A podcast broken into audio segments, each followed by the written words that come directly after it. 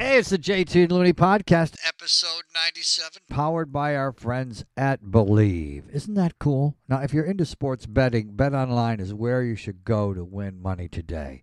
And you should, if if you if betting isn't one of your vices right now, add it to the plethora of vices you already have. What's one more? Your wife won't care, your girlfriend, your lover, your partner. Wish I had a partner. I got an enemy. Anyway, whether it's live bets during games or futures for who you think's going to win the championship, Bet Online has all the latest odds, news, and information for all your online sports betting needs. Check out their website today, and they are a modern operation. You can use your mobile device. It says mobile device here on the copy. This must be a foreigner writing this. Mobile device. Who uses the term mobile device? Use your phone. Go to bet online dot a g, and you know, just for being friends with J T and Looney, you can get a fifty percent welcome bonus on your first deposit. How about that, Mister Fung? So before the next big game, head on over to Bet Online and start playing today. Bet on, did I say today? I gotta stop drinking. Today, not today. God, ponderous. Bet Online, your online. Sp- Your online sportsbook experts. I got to start doing my lip and tongue exercises before I do this. Oh, now it's time for the J T and Looney Podcast, episode ninety-seven. So, uh, you personal trainer, how many days a week? I'm doing four days a week. Oh, great. I'm, I'm doing four days a week. I still got to lose a little down here, but I'm doing these things. Like yesterday's workout started off with a sprint on those air bikes, you know, with the fans. Yeah, yeah. Just so grueling. After a minute of going nonstop, two minute warm up, and then a whole bunch of lunges warming up. And then the clock goes to twenty-five, forty-five seconds, hard boxing, hard. I mean, he's, he's wearing a full on protected body vest, wow. Pads, boom, boom, boom, you know, fast boxing and all that. And then to stop, fifteen minute break, then a fifty pound sandbag thrown down the driveway, run, pick it up, up the driveway. In ten seconds, you feel like you're dead. forty-five great. Seconds. Then oh. on the ground, mountain, where you bring your knees up to your chest when you're on the ground. Oh, this that, is great. That, and then going into this, putting arms, putting our arms in this gadget, when then pulling up and doing knee raises. Oh, great, after, great, great, great, great. After fifteen seconds, you can't do any one more, but you got to do it for forty-five. And then after that, one more lunge thing with dumbbells, lunging, lifting dumbbells, lunging, and that's one set. And you do four sets, forty-five seconds on, fifteen off. And by the end of the fourth set, it feels like you were just in jail and you, you can't breathe. And then the workout's over, twenty-five minutes. Oh, it's so perfect for your attention span. It's great for you. You know, this all kind of was born out of mixed martial arts, where they, you know, so many people, and you know, in bars and chicken wing places, they would have televisions on, and when there's nothing else on, they got M M A on all the time, and people would say, I want to look like that. How do they get looking like that? Because they wrestle, they box, they run, they lift weights, they do karate, they do Muay Thai. They have to do it all. And that's how they, and so that's where the kind of CrossFit thing came from, was because it was like mixed martial arts. You're doing all these different things. It's so good for you because it shocks your body. You're you're really revving up your metabolism because your body doesn't know it goes. It's not getting used to any one workout because there's no one workout. Well, I think it'd be a much better workout if I didn't have Guns N' Roses Friday night and have to have ten double-digit cocktails and this and that, and friends coming, Jimmy B, Bobby G, the whole crew coming in to visit for a big weekend because we're in our mid-fifties and we love rock and roll. And drinking. And, yeah. and rock stars are not around much anymore. Uh, Charlie Watts passed away at the age of eighty. The drummer of the Rolling Stones, check out this fun fact. He's married to the same woman for over fifty years. Wow. He's played with the Rolling Stones for sixty, and he died at the age of eighty. Tell me a more unique, what else you want in life? You're, you're, you're in the back of the Rolling Stones looking at Mick in front of seventy thousand people. Your wife is your soulmate, and the band you've been in, you've been in for sixty years. Yeah, since nineteen sixty-three, he started playing with that band, and it, it's you know, they were a huge part of my life. Uh, I never stopped talking about the Rolling Stones when I was a teenager, and I was in my twenties. Never stopped listening to the Rolling Stones. Uh, I was born. I, it was the first concert I ever went to at Rich Stadium. It was before I ever had a Stones album. I just knew it was a great event. I never even, I had one album, and I think it was my brother's, Sticky Fingers, and which was incredible. And so I knew the songs, didn't really know what they looked like. And then Mick Jagger comes out, you know, and that's a stage presence like no other on the planet. And I was hooked from that first concert I went to, although it did ruin every other concert. For that, you know, when it's a first concert and there's eighty thousand people and people are naked and guys have their girlfriends on their shoulders and the girls have no shirts on and people are, it's it's it's like you're in Amsterdam, but you're in Buffalo. People are smoking and drinking, and it, it was like Woodstock, and I was fifteen, and it was one of the great experiences of my life, and Charlie Watts was part of that. And you're right, drummers do lead a great life because, you know, they do have an insecurity thing. They're looking at the back of the band uh, the entire time. But uh, so that is a kind of a weird spot that they're in. On the other hand, a lot of times, other than a couple of guys like Don Henley and uh, Phil Collins, they're not singing. They can, you know, our friend Steve Gorman was the yes. drummer, drummer of the Black Crows. They toured with the Rolling Stones. And I have a great story about he and Charlie Watts. But, you know, he would, he could play at Rich Stadium, which he did in front of eighty thousand people, and then get off the stage and go across the street to a bar and watch the end of a game. But people didn't know that he was the guy, one of the guys on stage across the street, because he was the drummer. There was a great, great advantage and disadvantage uh, to being a drummer. The disadvantage is you don't get as much ego gratification. On the other hand, you can go to a bar and watch a game without everyone bothering you.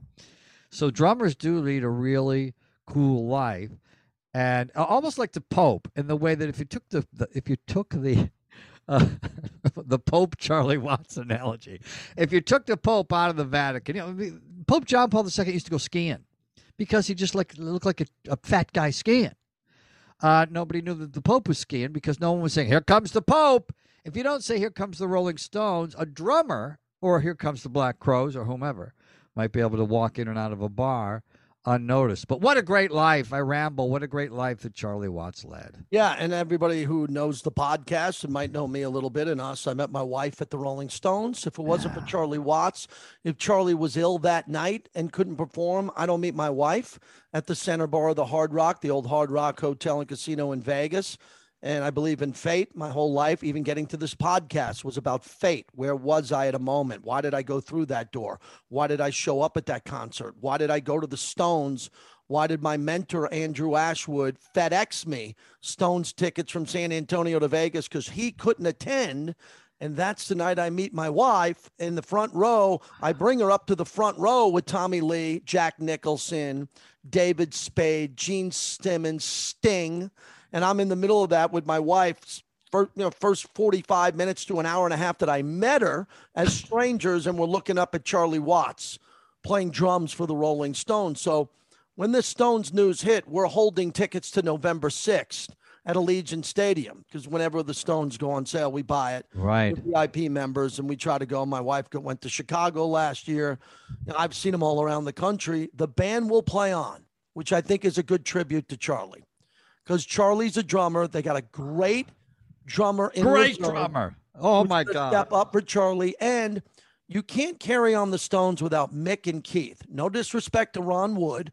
I'm looking at the artwork in your house. Right. You're a Ronnie Wood fan, just like Charlie. They're great, but they're kind of replaceable. But Mick and Keith are the pulse of the band, and the band will go on. Well, right. The Doors couldn't go on without Jim Morrison. Yes. The Rolling Stones don't go on without Mick Jagger or Keith Richards. And there's plenty of bands that go on and on over the years because the core stays together. A few things from what you said. Steve Jordan, who will be the drummer, who will replace Charlie Watts, has also been part of the soundtrack of our life. Did you know that? I did. Explain, oh, please. Yes. Oh, my God. The seventies, the eighties, the nineties, the new millennium. Steve Jordan was the drummer in the Blues Brothers. I'm a soul man. And he was the drummer on Oh Nothing, Late Night with David Letterman, Late Show with David Letterman. Uh, he's had quite a long, uh, a, a great career that's been a soundtrack of a lot more people people's lives than they realize. had, Absolutely. yeah, that Paul Schaefer band. And, and the Paul Schaefer band was also the Blues Brothers band. And, and the Paul Schaefer band, that's the David Letterman band. That's that's all the same band. And so he's got a great, uh, uh, you know, a guy who's had his ten thousand reps over the years, working a lot more than Charlie, actually, over the years. Charlie didn't have to. I was just watching, you were talking about doing your your incredible workouts that you've been doing, and drinking and partying and going to concerts. And I was, just before we pushed record, I was watching uh, Peacock. It's a Rolling Stones documentary, live from Hyde Park. Mm-hmm. They did a concert there in nineteen sixty-nine, and then they did one there a few years ago. It was there. They've only played there twice, and it's, I only watched about the first twenty minutes before we pushed record here. And I'm looking at the guys, and you watch them setting up the stage, and the Marlboro Reds, you know, the three packs of Marlboro Reds that are either for Ron Wood or Keith Richards. And I'm thinking, these guys, wow, they're smoking Marlboro Reds, and look at them. They're skinny. They're in shape. They're Uh, well, they're skinny. I don't know if they're in shape, but they look like rock stars because they're all so skinny, and they're in their seventies. Ron's the youngest one. And and it's do what you love for a living, and you'll live a long time. Charlie Watts died for the most part because he was eighty. Charlie Watts had an incredible life, and all the other drummers and musicians, from Paul McCartney to Bruce Spring- Springsteen to all the other icons that are still alive.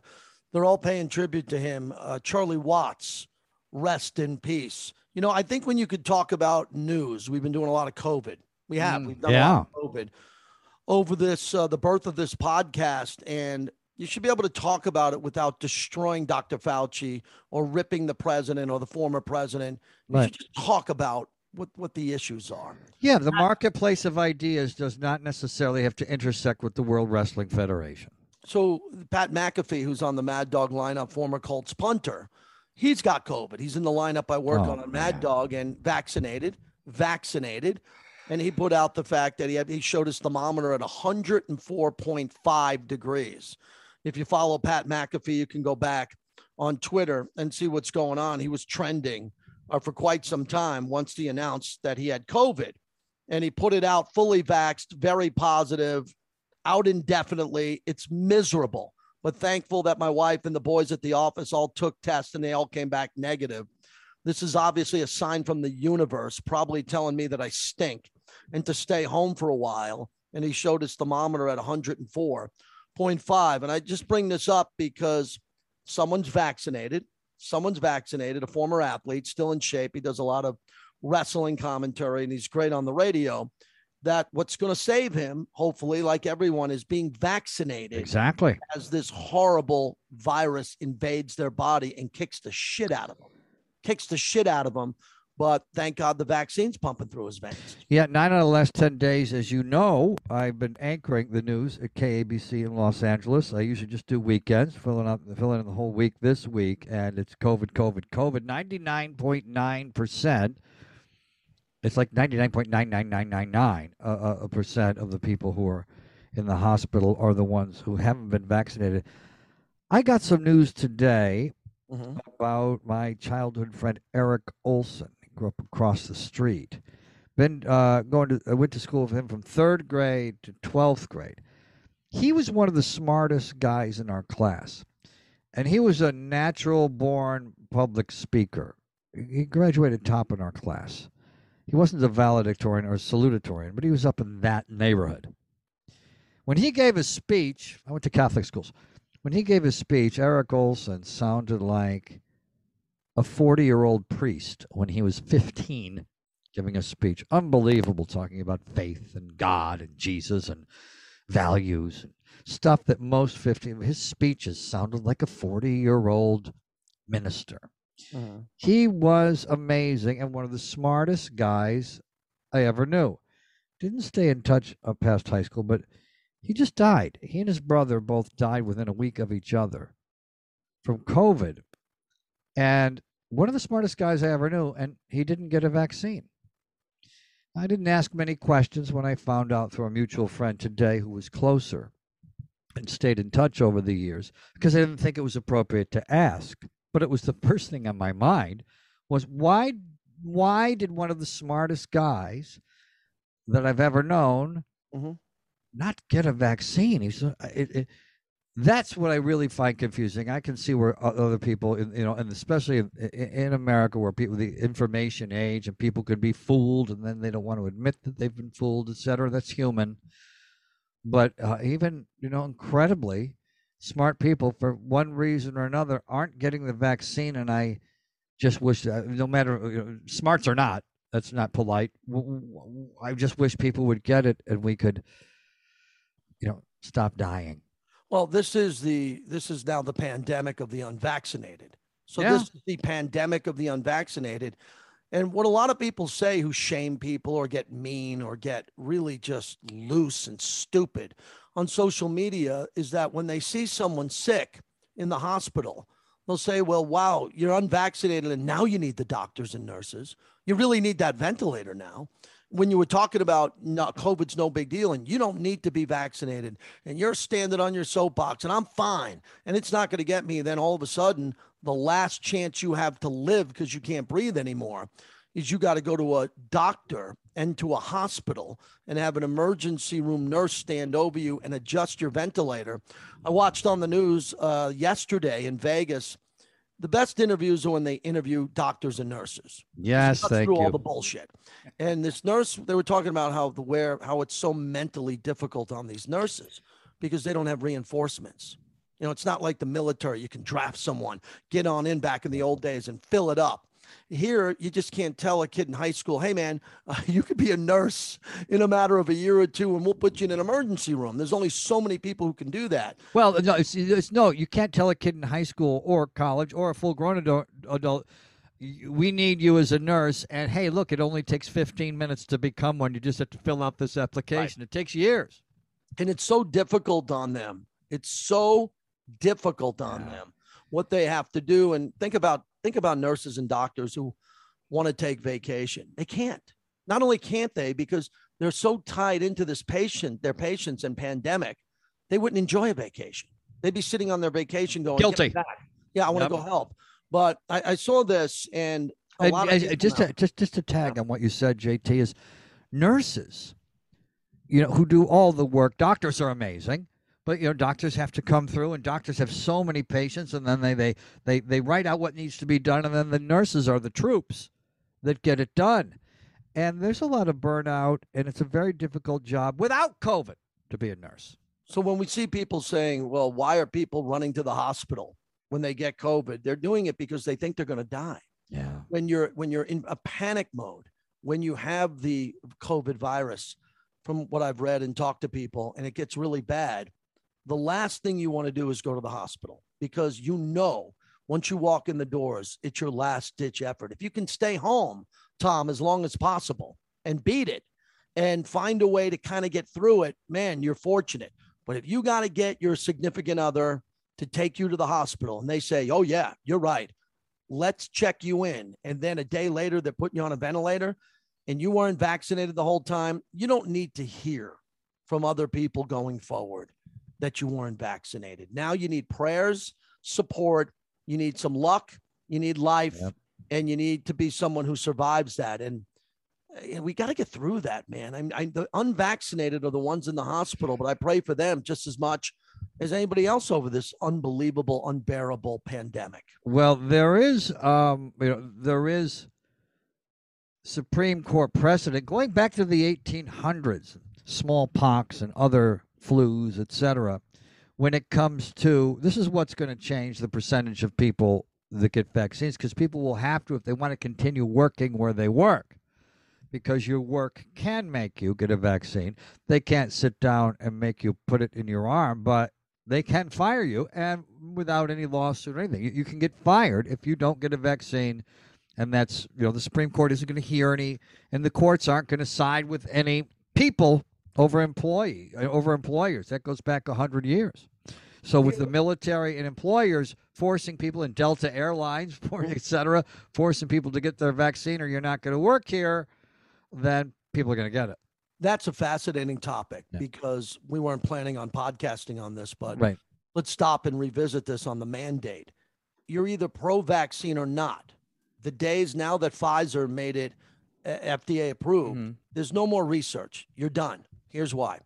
You're not smart enough to do the research of the F D A. You don't have to, you don't have to believe the F D A. I'm not saying believe in it. You don't have to believe the F D A, but you're not smarter than the scientists and the people that graduated with, from Stanford and Harvard. Oh, you're you know not. Why I'm laughing? You're, you're hitting my button, J T. Research. You hear people talking about doing research. Do you know that people who do research make fifty to one hundred dollars an hour? Research is hard, intense, full-time work, whether it's sci- scientific research or anything. So there's no average person who didn't do their homework in high school and or barely did their homework in high school or barely did their homework in college or didn't go to college. All of a sudden, you're a researcher. Shut up. And the poster guy for that, the poster guy for that, which is a small world with us because we know the guy who asked the question, is Lamar Jackson. Jerry Coleman in Baltimore at the practice of that asked after the second time Lamar Jackson got COVID. And Jerry Coleman, our friend, asked him, well, what, what are you going to do? And he says, well, I'm going to talk to the doctors. And he started smirking.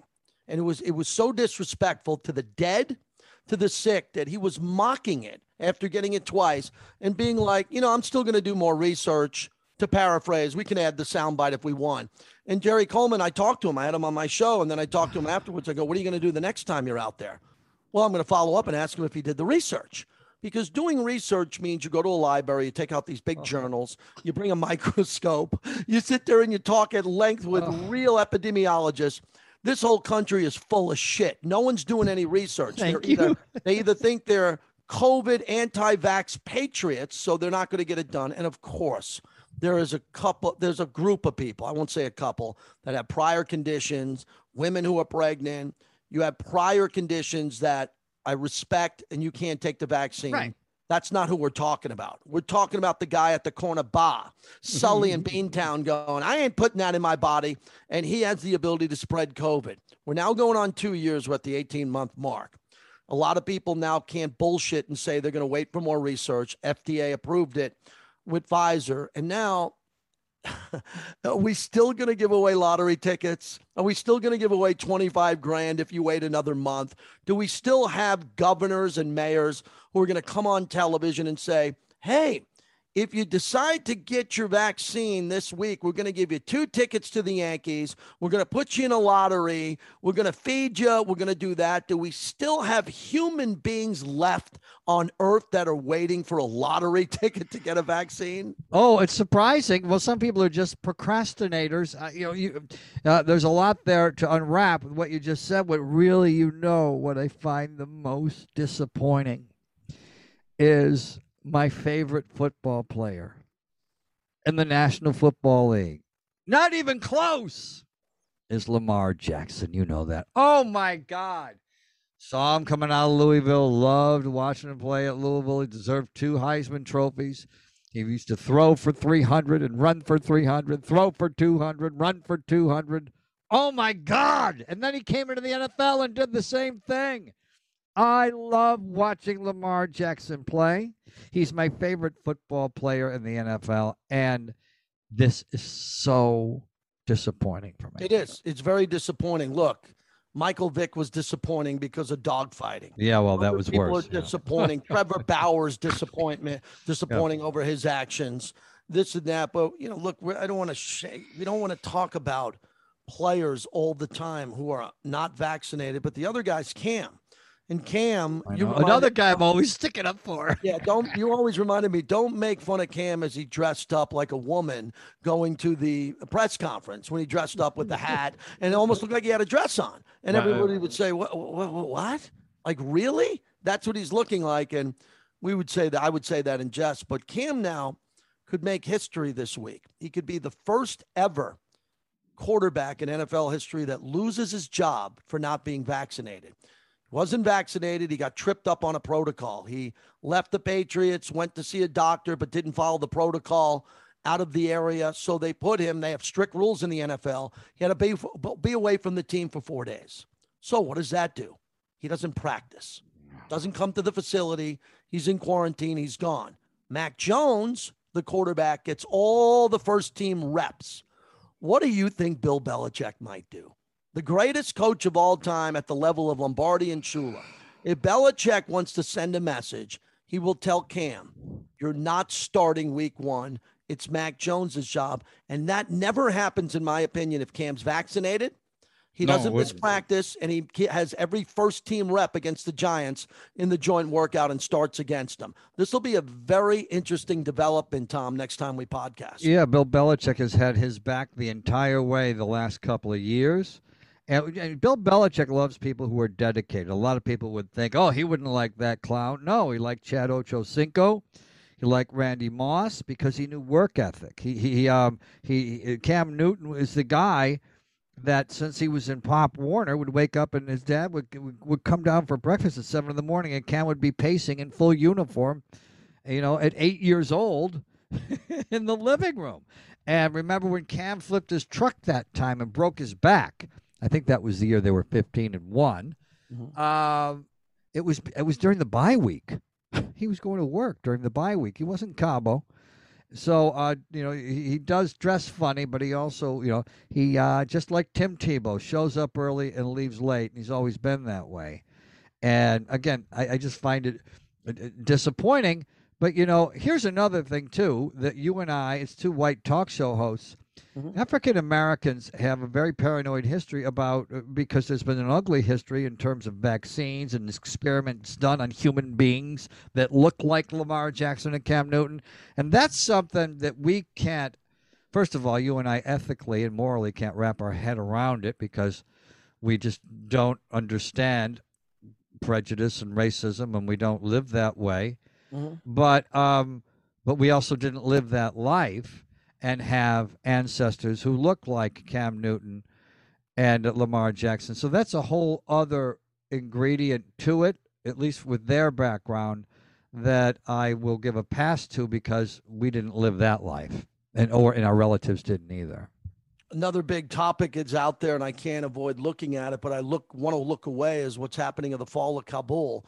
And as the U S military is trying to get as many American citizens and Afghan allies out of that airport. So I'm fascinated by the airport, just like I'm fascinated with the movie Black Hawk Down. Right. When the, the helicopter went down. I'm fascinated about the military aspect of these great men and women who are on the wall of this Kabul wall, which is just an airport. So take L A X, which you go to, or Burbank Airport. Right. Or I'm in Las Vegas. And imagine, imagine everyone rushing to the airport, not a modern airport, an old airport, and barbed wire all around it. And kids are standing in raw sewage with documents that might get ruined and wet after they pass through the Taliban, if they're lucky to get there, begging to get lifted over a wall with an opening of barbed wire to get on a cargo plane, because if they don't, they're going to be killed, guaranteed on a timeline in a matter of days. Tom, have you seen anything so insane in your life? Well, we have a friend, Sarah Eckert, who works on uh, works at E S P N, big show at E S P N. Michael Wilbon, she works with Michael Wilbon. One time on Instagram, she posted something that really brought me to tears. It was about her journey to the United States. She was airlifted out of Vietnam, and the picture she had, she was adopted by a family in Pennsylvania. And the picture she had on Instagram was a seven forty-seven, and every one of the seats in the seven forty-seven, it was uh, a baby. Every seat had a baby in it, and she said she was one of those babies. And I looked at it, ah, oh, and it made it. Yeah, it was just so heavy, but also I wrote her the great love letter after that about, it says so much about her, and it was such a beautiful thing that she shared and made herself vulnerable to.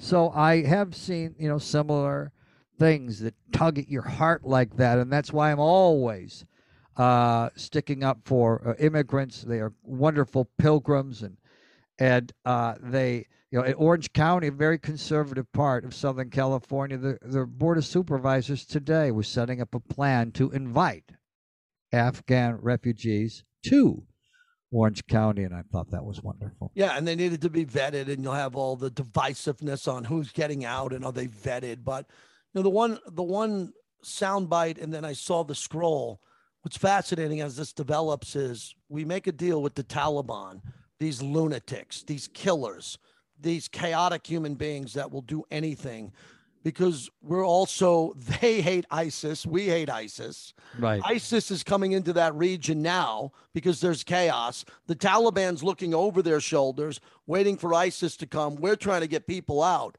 And it's definitely a movie. This is a movie. I don't know how it's going to end. I'm very concerned by this. History repeats itself. If you look at the fall of Saigon, it looks like it's part two. This, to me, looks like it has the potential to be more violent and chaotic and more ruthless. And it's playing out on our televisions, on the national news every night in cable news. Afghanis kicked Alexander the Great's ass. They kicked the Soviet Union's ass. And now they're not going to let us own their country either. So history does repeat itself.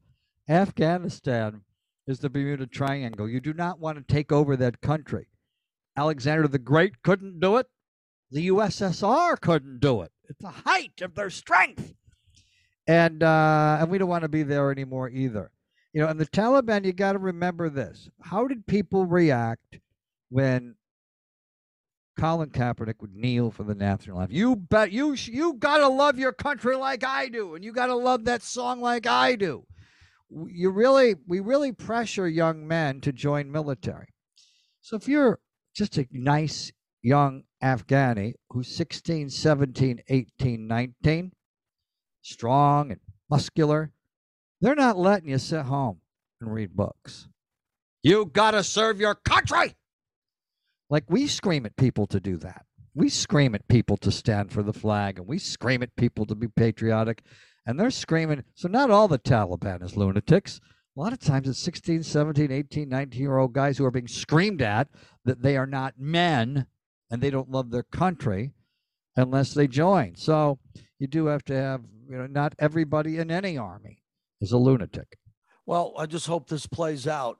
I just hope this plays out to the best of the ability. It's very uncomfortable to see, yeah. and it's it's really crazy to watch it play out every day and get updates on it. And one thing I want to say as someone, I always want to point out my point of view as someone who grew up in a house with no dad. If my dad had never served the country, I would have had one because he got he caught some kind of Agent Orange-ish thing that gave him a terrible cancer and took him before my first day at kindergarten. So I always have a chip on my shoulder when it comes to military issues for this reason.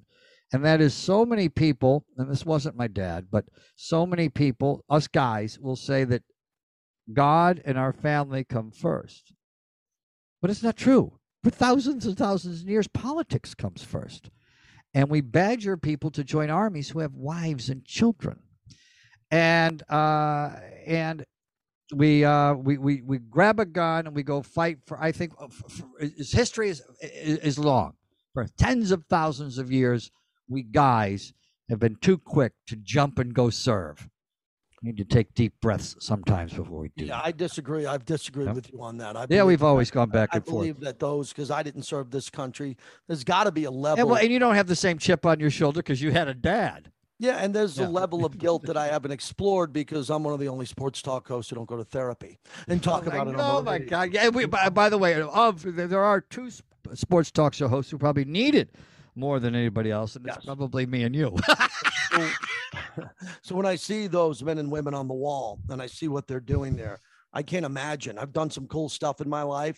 Nothing compares to the heroism and the passion to protect and save lives, innocent lives, represent your country, and go into harm's way. That's always fascinating. Oh, yeah, and what I said is a separate issue from yeah. that, of course. Yeah, and what I've always said, you don't want more war movies. I love war movies. I, know, I, know, I want yeah. more Black Hawk Downs and more Platoons and more Saving Private Ryans, and this will be the next wave of that. This fall of Kabul will be something like that.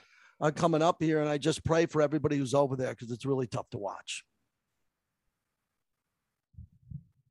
We got enough? Yeah, absolutely. Yeah, that was uh, a good so podcast, God damn it. Ah, I can't believe you listened to the whole thing. Now you need some Alka-Seltzer. The J T and Looney podcast is powered by Believe and our friends at bet online dot com. or bet online dot a g. Bet Online. How about that? Thank you for listening to Believe. You can show support to your host by subscribing to the show and giving us a five-star rating on your preferred platform. Check us out at believe dot com and search for B L E A V on YouTube.